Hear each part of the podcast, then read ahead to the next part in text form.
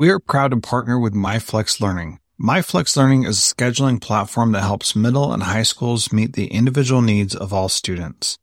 Students can easily create and manage time for flex blocks, win time, activity periods, RTI, counselor and teacher appointments, and so much more. Even my favorite, synergy time. And with its built-in accountability tool and reporting features, MyFlex Learning solves your challenges around getting kids where they need to be and understanding how flex time is spent. Make flex time work for you. Visit myflexlearning.com slash BE to learn more and receive $500 off your first year. That's myflexlearning.com slash BE. This B Podcast Network show is presented by IXL. IXL's all-inclusive online teaching and learning platform simplifies edtech needs and accelerates achievement in 95 of the top 100 U.S. school districts. IXL delivers personalized learning across a comprehensive pre-K-12 curriculum, including math, language arts, science, and social studies, and helps you assess student performance through actionable, real-time insights at every level of your school or district. This one solution performs work that typically requires dozens of tools. Want to find out why so many leading districts trust IXL? Visit IXL.com slash BE. That's IXL.com slash BE. Welcome to the Transformative Principal Podcast, where we learn how to be an amazing educational leader. I am your host, Jethro Jones. Are you ready to be a transformative principal? I'm looking for about 10 people who are ready to do what it takes to lead with integrity, find balance, and take your school to the next level. If you're looking to improve your leadership in a measurable way, go to transformativeprincipal.org slash mastermind to see if you qualify to join a group of like-minded people who are ready to be the best principals in the country. Welcome to Transformative Principal. Today I am continuing my conversation with Teri Barila, the Children's Resilience Initiative Director in Walla Walla, Washington. And we're going to have a great conversation about what trauma is and how to support students who are dealing with it, and also a little bit about how to support adults as well. You're going to really enjoy this conversation, and there's a bunch of links to books and things in the show notes, so be sure to check that out and go to transformativeprincipal.org to find that, and then search for Teri Barila, B A R I L A, and you'll be able to find her resources there. Thank you so much for listening to Transformative Principal. It means a lot to me that you do. If you've got a school or someone who is struggling with trauma in their community, this is definitely a good thing to share. And we talk a little bit about how any kind of trauma is trauma for kids and we reference an ACEs study that really talks about specific health outcomes for people who have experienced trauma in early childhood. And this, as we talk, we realize that trauma happens to everybody because trauma is the perception of a loss of safety or connection. And so, you know, what may be traumatic to me may not be traumatic to you, but that doesn't make it any less traumatic for me. So, really good information. I hope you enjoy this. And if you haven't signed up for the Transformative Leadership Summit, please do. It is going to be amazing. We've got fantastic guests, and I'm excited for that to finally come after working on it for months. It's going to be wonderful. Thanks so much for listening. I'd like to change gears a little bit and talk about some of the complaints that we might get with regards to this. And I think that this ties into the safety connection learning and, and taking it all the way back to younger grades and, and how we deal with that. One of the things that I hear is that, well, I didn't need this when I was a kid and I had a rough childhood and I turned out just fine. What's your response to, to that approach when teachers are resistant because uh, we're making it too soft or too, too coddling for the kids? Yeah, and I, I actually really got some help early on thinking about that when we were doing a presentation for one of our law enforcement agencies in town. So adult behavior here, not not child behavior. And and one of the comments was, "Hey, I've got five of those, and look at me. I did fine. I just don't think they work hard enough. Yeah. Or whatever the comment was. And I, I thought, hmm, well, that, that's a good point. And I thought about myself. I have a history of ACEs in my family too, and I did pretty good. So what is there? And of course, that's the resilience. So I learned to then ask the question, Okay, so you have five ACEs. Let's talk about support, mentorship, opportunity. Did you have someone that stepped in at a, at a place where those ACEs may have been affecting you? And the gentleman said, Oh, yeah, my, my basketball coach, if it weren't for my basketball coach, I probably would have dropped out of sixth grade. And it's like, Oh, so you had a huge gift of attachment to a caring adult at a critical aspect of your development. Is that what I just heard you say? Well, yeah, I still am in touch with my basketball coach. I said, What if you did not have that one attachment at that point in time? What could your trajectory have been? So it really helped open up his eyes to how many times at key points in his development that somebody stepped in or there was an opportunity that opened a different door. And of course, we're talking about resilience. The number one resilient strategy is attachment to a caring adult. The more caring adult relationships we build into our children's lives, the more likely that they can buffer some of those negative experiences. And that's coming from Bruce Perry, my, my hero national leader on a lot of this trauma work. So, what can we do to create more of those environments of caring adults? So, I, I think your answer to the question is it's all about those other protective factors, is the fancy word for it, but but those strategies that help a child feel valued, respected, and honored, even when they just have had a blow up. And that's what Dr. Felitti, the the principal of the ACE study found when he, he called it the witnessing phenomenon. When he would witness that patient of his by asking them, How has this affected you as an adult? Whatever he could do to witness them, that's when he found that healing and that hope because they were witnessed in their humanity and validated for what they had to go through, and yet be such a resilient adult. But tell me what that means witnessed in their humanity. Well, rather than than saying, "Wow, geez," so you sit there in this domestic violence situation, and and you know that your your partner is an alcoholic. My gosh, why don't you just leave? I mean, that could be one response to a client in in an internist office because of of the impact of domestic violence on bodily function. Instead, it would be, wow, that you're dealing with a lot. Well, maybe maybe I shouldn't use that example because that's an active example. I was going more from a historical childhood example. I don't know if you can delete that, but uh, it, it might be more pertinent to say.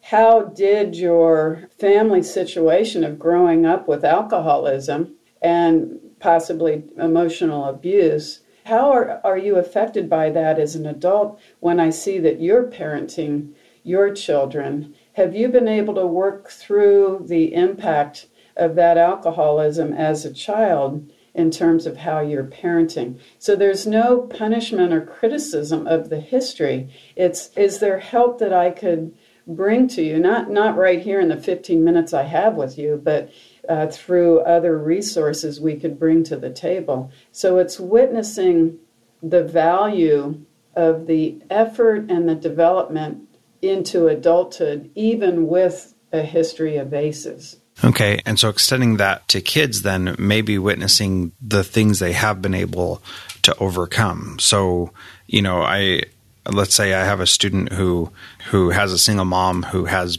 had multiple partners who have been abusive towards towards the student, towards the um, mom, and others, and maybe talk to that student about how they have been able to overcome those things in the past. If you're talking about those things anyway, which we do in schools, whether we like to or not, how have you been able to overcome those things so that now we can use that to help you continue to overcome? Is that kind of what you're talking about? Yeah, I, I think we're talking about how do we support every student, regardless of the individual circumstances. How do we create that caring, supportive environment, those caring relationships um, in a way that supports that student when when we're in the school setting? And so that means to me that we really make an effort to not get hung up on the behavior and and go to the root cause and say I, I see that you're upset let's go to the calm space and give you time to calm. It, it's not anything about, don't you know the rules? We can't accept that. It's when we alienate because of the behavior rather than say, I recognize you're upset. Let's help you return to a calmer place where I know you, you will remember you're safe. We're here to support you and, and we're ready to, to work with you. The shift is how we approach the behavior with a completely different lens. Yeah. And you know what? It doesn't even have to be this huge ace story. It could be that the child's first pet that he's ever owned is a goldfish, and he found the goldfish floating dead in the fishbowl that morning in that moment, if that's the first death that that child has experienced, that's a huge moment of trauma in that respect of the first exposure to death. So, understanding that any perception of that loss of safety and you know, it literally could be the death of a goldfish if that's the first experience with death. Yeah, you know, I think when we think about kids that are that are struggling, we think of the worst case scenario often, but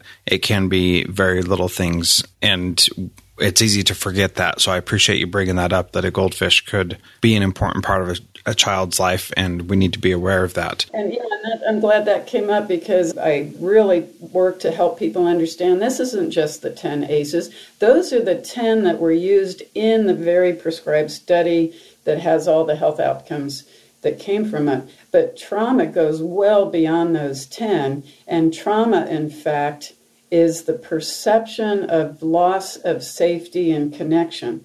And a, a, child with a learning disability coming into school every day when they may be teased or humiliated or labeled, I mean, that's a significant trauma that we sometimes may forget to include because when we get labeled, we begin to feel less than, we feel alienated. So the whole gender identity um, is a huge trauma because when you are told that something's wrong with you and you're alienated from being like us, there you go. You start that separation, that the societal separation that ends up with these huge implications. And that's why the word safety I want to mention that because we typically think of physical safety when we use that word.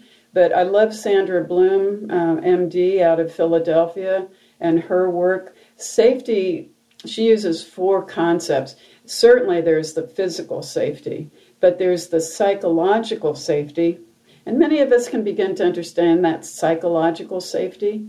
But the other two that I don't think we spend nearly enough time understanding and working with our children on and adults is the moral safety and the social safety. And when we don't feel safe in the room we're asked to enter, because of maybe a learning disability, because of the color of our skin, because of our gender identity, because my cold fish just died, because my grandmother just died, because my mother left last night and I don't know where she is those all set the stage for do we welcome that child into our classroom and help them feel safe? Or do we say, well, obviously you don't belong in this classroom because you can't sit still and focus? And I'm not picking on a teacher, please. That's so important to me. It's about not understanding because we only now have this material to understand what's going on with those behaviors and those patterns. And when we go to the source to understand our, how our brains work, we no longer get caught up in, in wanting to punish or shame or blame because that doesn't make sense anymore. Not that it ever did, but we move to understanding this child has a need that needs to be addressed right now so that he can return to that sense of safety. I hope that's the theme of this. We're we're talking about educators, but this is the same situation cross sector, regardless of, you know, who pays your paycheck. We're all doing the best we can, But when we understand the ACE study relative to brain architecture and the impact of protective factors through resilience, we begin to let go that somebody's got to be at fault. You know, somebody's got to be at blame. No, this is about understanding how we work as humans. That's the, back to the witness phenomenon thing. When we can just understand this is how we're wired, and the more we help connect through relationship, the less need there will ever be to be in the brainstem. Does that make sense? Yes, that absolutely does. And one of the things that I like about it is recognizing that it's making sure that our students are in a place where they can actually deal with whatever's going on. And it's a, a difficult thing when the principal's office is by virtue of its name and location almost impossible to make a safe place because you know even adults come into my office and say oh i'm getting called to the principal's office and always make jokes about it and you know it's it's frustrating to me because I want that place to be a place where you go to be respected, appreciated, understood, listened to, and all that. And it is incredibly difficult for me to make my office that kind of a place. And I've done a lot of physical things to make it that way. But even still, people will stand outside my door and not come in because it is the principal's office. And those are embedded in their belief system and their culture and i'm not going to do anything to to change that i'm just going to let them know that i am a person that they can talk to that they can be emotionally safe with. And that that's a, a difficult thing to teach adults and kids and everybody. And you're right that it's not it's not just about kids. It's it's for others as well including the adults in my building who have had traumatic experiences. And you know I need to be sensitive to that as well one of the uh, complaints that I hear is that this takes too much time and I can't ever get to just teaching because this takes so much time to pay attention, to notice and listen and talk and all that. And I can never, I'm never going to be able to get to my content because I've got so many kids that have these issues. What am I supposed to do now? What's your response to that, Teri? Well, granted, the, the older the child, you know, the more that all those patterns have been ingrained. And it's like the ruts in the snowstorm. You know, you you get in that rut, and of course, it's your default response is uh, are those behaviors because it's what you were you you learned worked. So as you saw with paper tigers, when when you're already into high school, that's a much different issue because it's so ingrained. But there they had the health center right next door, literally on the same campus. You just had to walk across the soccer field, and you had folks that could spend more time with you in that moment of upset if a couple minutes of regulating wasn't sufficient. So I think it's unfair to suggest that every single classroom is going to be able to do that right on the spot, especially the older the child is. But exactly. The start sooner and earlier. So, for example, we just did some major training with our Head Start team so that we're helping staff right from preschool build in this concept that the more we can create that safe environment, the less likely the child's going to start these patterns or continue the patterns all the way up into high school. So, having a calm room, I'm thinking of one of our elementaries that now has a, a beautiful two two room uh, little suite dedicated as the calming room. So when the teacher is maybe not able to help that child regulate within a minute or two in the classroom, they're invited not not as punishment. That's a huge part of this. It has to be viewed as I see right now you're not feeling safe. Let's go to the calming room because teacher Jody will help you with your feelings. And when teacher Jody sits with that child, it's all about, wow, I see you have these feelings. So we're back into that strategy of wow, what was going on? Let me help you identify the feeling to the emotion to the behavior to then learn better regulation, better regulatory skills. And let's work on that right here with the calm lighting, the soft mood of that room. And when you're feeling ready to, when you feel safe again, let's go back. It has to be in a non punishment um, modality. But anywhere we can start to build this in, obviously, the sooner the better. But Lincoln relied heavily on the health center to be able to have more time with students that needed more time. And of course, they offered the, the mental health support services and, and everything else there. So it wasn't only classroom based. And I think that's part of this. That's the whole concept behind, behind our community wide initiative is no school can do this alone. We, yeah. have to build in all of those bridges. The way we call that now, it, it, it may be silly, but we call it My Piece Matters. We actually have a puzzle with our logo that's called the Heart of the Matter with the safety, connection, and learning right on this little logo. And we made it into a puzzle, and every person owns a piece of that puzzle because we can't create that village without every piece being in that puzzle.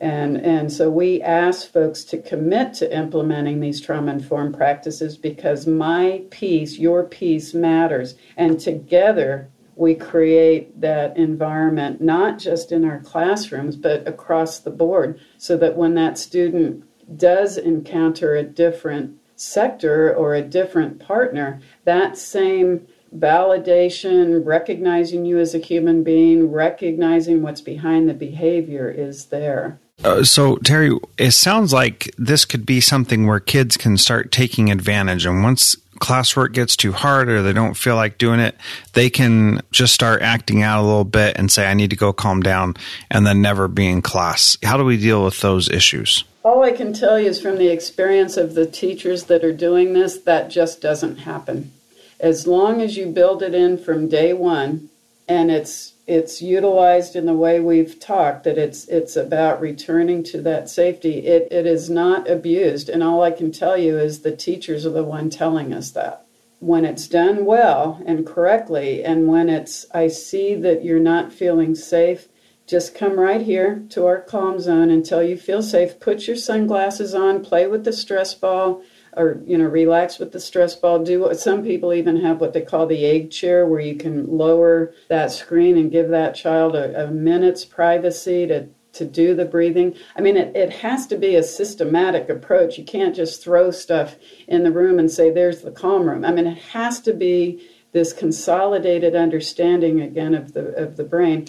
But all i can tell you is the teachers don't see it abused yeah, and that's been my experience as well is that kids will take advantage of it when the teacher is not consistent, when the teacher is not serious about it.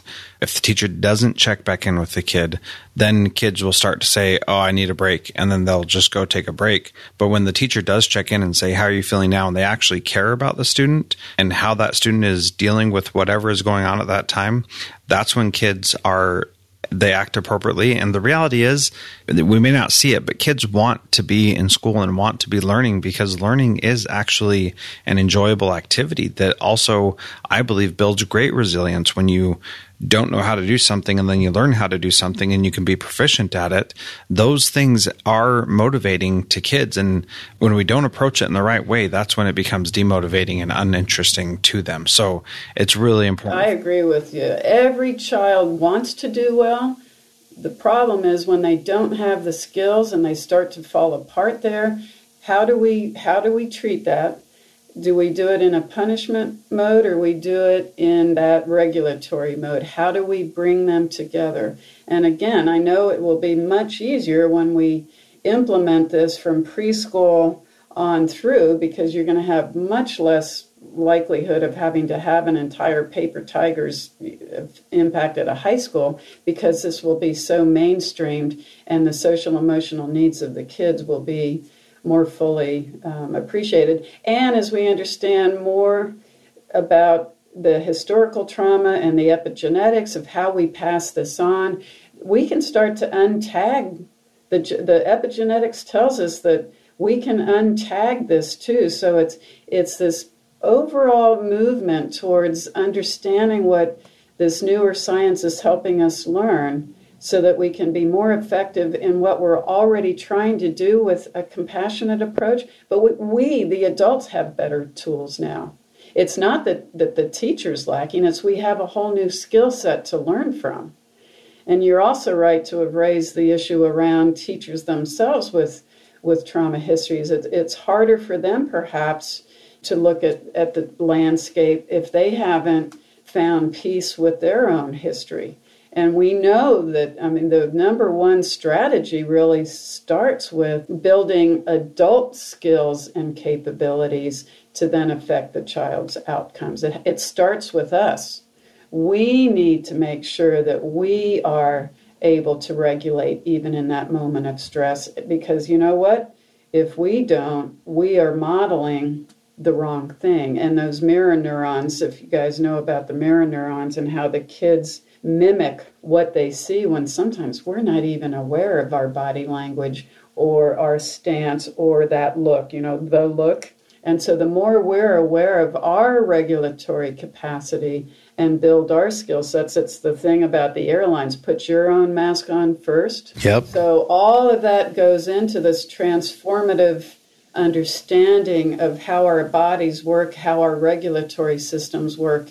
And if we don't get that help sooner, it's going to bite us, you know, later. So it's not meant to criticize teachers. It's it would be like the newest curriculum and and you your school doesn't give you that curriculum this is it's not a curriculum but it is the newest information about how our brains work it's about our own emotional hygiene i love that concept of emotional hygiene that one of my favorite books helps us understand we i've referenced it earlier we children all know how to wash their hands and why we wash our hands and cover our cough but do most children do most adults even be able to answer the question so what are you doing for your emotional hygiene at this moment and yet that's yeah. what this is about because our emotional hygiene, i.e., our ability to regulate ourselves and to stay present in the moment, like you mentioned with the example with your son, that is what the change agent is. Mm-hmm. Absolutely.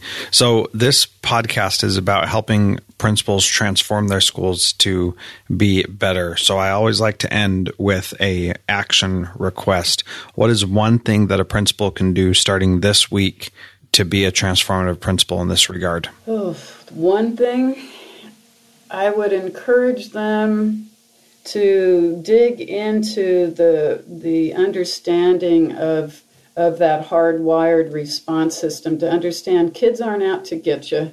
They just don't know how to manage themselves. There's wonderful a uh, couple books if we still enjoy reading that would be very helpful. One of my favorite right now is called Self Reg by Stuart Shanker. Another one, the, the emotional hygiene one that I mentioned, is by um, Daniel Goleman, who wrote Emotional Intelligence. And that concept of how do we become more aware of our own emotional hygiene that, that is the precursor to even our physical hygiene. I think the message is it starts with understanding that each of us can be that person who starts to look at that lens and say, not what's wrong with this kid, but what has this child experienced? What is his environment? And what action can I take right this moment that would make that a safer environment? How can I create that sense of a safe environment physically and emotionally? And how can I foster connection through relationship? That sounds great, Teri. Thank you so much for your time. I've got a link to these books and information on how to contact you in the show notes, and I really appreciate you taking the time to chat with me today. Let me close with an even simpler sentence. We now oh, good. know that nurturance, any form of that ability to reach out and connect, nurturance is reparative and restorative. So even a simple gesture of compassion and understanding can start to help repair and rebuild those neural systems because we can change those patterns. And it starts with something as simple as nurturance, which could be that smile instead of that frown. So, nurturance is reparative and restorative, and we each know how to do that. Awesome. I think that's our show title for this one. Thank you. Well, thank you so much for inviting me, Jethro. So that idea of nurturance is reparative and restorative is so important for our kids, letting them know that we can nurture them appropriately as adults in their life. A smile, a high five, a handshake, something that lets them know that they matter. It goes a long way and it can help no matter what they're going through. So don't pass up the opportunity to say hello, smile at a kid, and make sure they know that they matter to you. Thanks so much for listening to the Transformative principal and have a great day. Transformative principal is a proud member of the Education Podcast Network. Podcasts for educators by educators. Visit edupodcastnetwork.com for more great podcasts.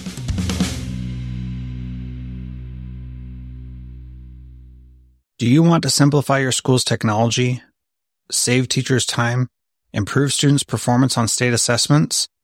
You can do it all, but don't waste another minute. Head straight to ixl.com slash BE to learn how IXL's research proven teaching and learning platform can help you achieve all these goals. That's IXL.com slash BE. There are lots of solutions out there for giving students what they need when they need it. But when do they actually do all of those things? You need flexible time. When added into your master schedule, flex time enables students to get extra help or intervention meet with teachers, make up work, get physical exercise, and try new enrichment offerings. If you're thinking of giving it a try, check out MyFlex Learning, which unlocks the benefits of flexible time without all the headaches you get with it usually. Its intuitive design and SIS integration makes implementation and training a breeze. Make your flex time work for you. Visit myflexlearning.com slash BE to learn more and receive $500 off your first year. That's myflexlearning.com slash BE.